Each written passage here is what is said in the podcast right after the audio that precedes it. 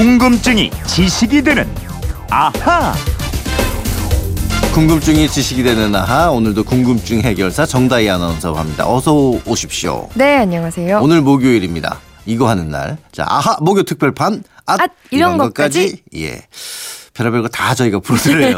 오늘은 이분 궁금증부터 좀 풀어드릴까요? 휴대전화 뒷번호 7100 쓰는 청취자께서 보내주셨는데 연말에 해넘이를 보기 위해서 가족들과 서해안 쪽에 다녀왔는데요. 도로변 추수가 끝난 논바닥에 거대한 두루마리 휴지 같은 모양의 비닐 묶음이 군데군데 많이 놓여 있는 걸 봤습니다. 이 비닐 묶음이 뭐길래 이렇게 논바닥마다 놓여 있는지 궁금해서 질문합니다 하셨는데 어우 이거 저도 음. 도대체 저게 뭘까? 그렇죠. 저도요. 어. 맞아. 저 혹시 끝나고 나중에 저 다 덮어가지고 논바닥을 따뜻하게 만드는 건가? 저는 약간 그런 생각까지 했어요. 어, 예, 예. 보셨죠, 분명히. 네네. 예. 이게 농 곳곳에 뭐 한두 개만 있는 게 아니고 여러 개가 같이 놓여 있죠. 뭐 어떤 분들은 이걸 보고 거대한 마시멜로 같다. 뭐 예. 이런 분도 계시더라고요. 하얗고 둥글게 생긴 게 꼭 마시멜로 부풀려 놓은 것 같기도 하죠. 저도 정말 궁금했는데, 아우, 700님 정말 질문 잘해 주셨네요. 그게 뭔데 그렇게 논바닥에 있는 거예요? 굉장히 크던데? 그거는 곰포 사일리지라고 합니다. 곤포 사일리지요? 네네. 예. 영어로는 baling silage인데 음. 이 곤포라는 건 건초와 짚 등을 운반과 저장을 편하게 하기 위해서 둥글게 또는 사각 모양으로 압축 또는 결속하는 거를 네. 말하는데요.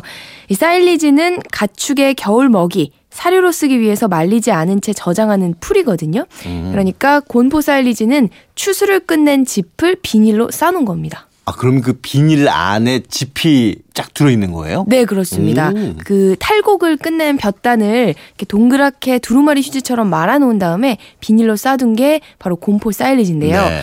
보통 지름이 1에서 2m고 음. 무게가 100에서 500kg 안팎으로 꽤 크고 아, 무겁습니다. 500kg까지 나면 정말 무거운 건데. 그렇죠. 근데 궁금한 게, 그럼 왜 그렇게 싸서 그걸 논바닥에 두는 거예요? 자, 이 볕단을 가축 사료로 쓰기 위해서 단단히 압축하고 밀폐 포장해 놓은 거예요. 네. 볕단을 압축한 다음에 비닐로 싸는 건그 밀폐된 상태에서 발효와 숙성 과정을 거친 사료가 수분과 섬유질이 많고요. 음. 또 초산균과 유산균이 풍부하기 때문에 그렇게 하는 거라고 합니다. 아, 그럼 이제 소를 키우는 농가 입장에서는 따로 뭐 사료를 살 필요가 없겠네요. 네, 그렇죠. 사료값 부담을 덜 수도 있고 아니면은 내다가 팔 수도 있는데요. 네. 500kg짜리 한 덩이 기준으로 약 5만 원에서 한 7만 원 정도가 나간다고 합니다. 네. 이 곰포 사일리지는 과거에는 없었고요. 2000년대 초반부터 아주 빠르게 확산됐다고 하네요. 이게 근데 농가 소득에는 도움이 될 텐데 야생 동물은 좀 먹을 게 없어지겠네요. 네, 특히나 철새들이 먹을 나달이 줄어들었고요. 어? 또 볏짚 더미에서 겨울을 나는 벌레들도 많은데 이 벌레들이 더 이상 있을 공간이 없는 거예요. 볏짚단이 비닐로 이제 쌓여 있으니까. 음. 그래서 이 벌레들도 줄고 그리고 또 벌레를 잡아먹고 사는 새들의 먹이도 줄고 자, 이래저래 새들한테는 곰포 사일리지가 미움의 대상일 수밖에 없겠죠.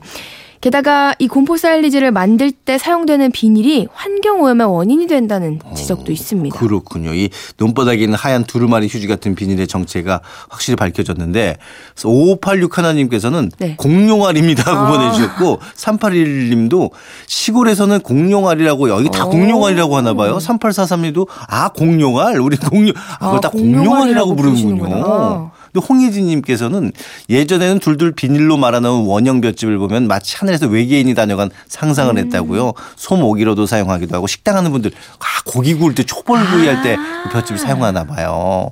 야 이렇게 바로 바로 여러분들이 우와, 또 이런 정보를 주시니까 너무 감사하네요. 재밌네요.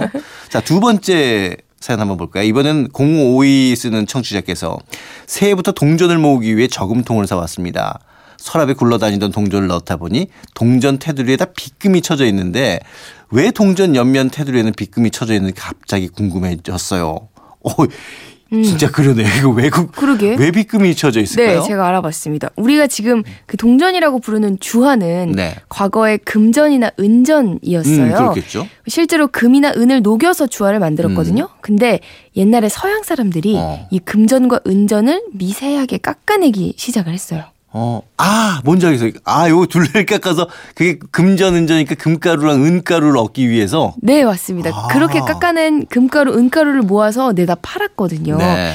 이렇게 영악하게 금전, 은전을 도둑질하는 사람들을 막기 위해서 나선 사람이 있었는데 어. 바로 만유 인력을 발견한 영국의 과학자 아이작 뉴턴이었습니다. 어, 아이작 뉴턴 하면은 예전에 굉장히 저 존경하다가 우리 지난번에 네. 주식 투자했다가 홀딱 망했다고 얘기했잖아요. 그다음부터 뉴턴을 다시 보게 됐는데. 네, 맞아요. 바로 그 뉴턴은 그 과학자이면서도 1690 1699년부터 영국 조폐국장으로 아? 일을 했었어요. 오. 이런 도둑질을 막을 방법을 궁리하다가 금전과 은전 옆면에 빗금을 치라고 한 네. 겁니다. 그래서 빗금을 빗금이 이제 쳐지기 시작을 했죠.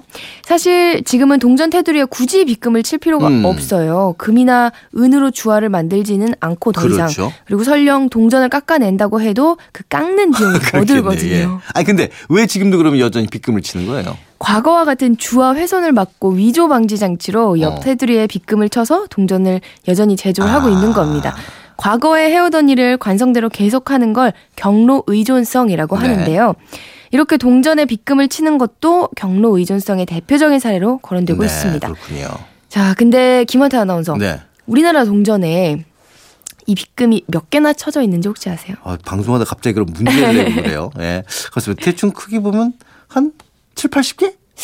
자, 500원짜리 동전에는 일단 120개가 네. 아, 120 있고요. 개나 있어요? 어. 100원짜리에는 110개가 있습니다. 어. 그리고 요즘 보기 힘든 50원짜리에도 109개가 있는데요. 어. 10원짜리에는 특이하게도 어, 빗금이 그러네요, 없습니다. 예. 네. 10원짜리를 위조할 하. 자본은 없겠다 이런 생각 그렇죠. 때문입니다. 위조 비용이 더 들 수가 있으니까. 예.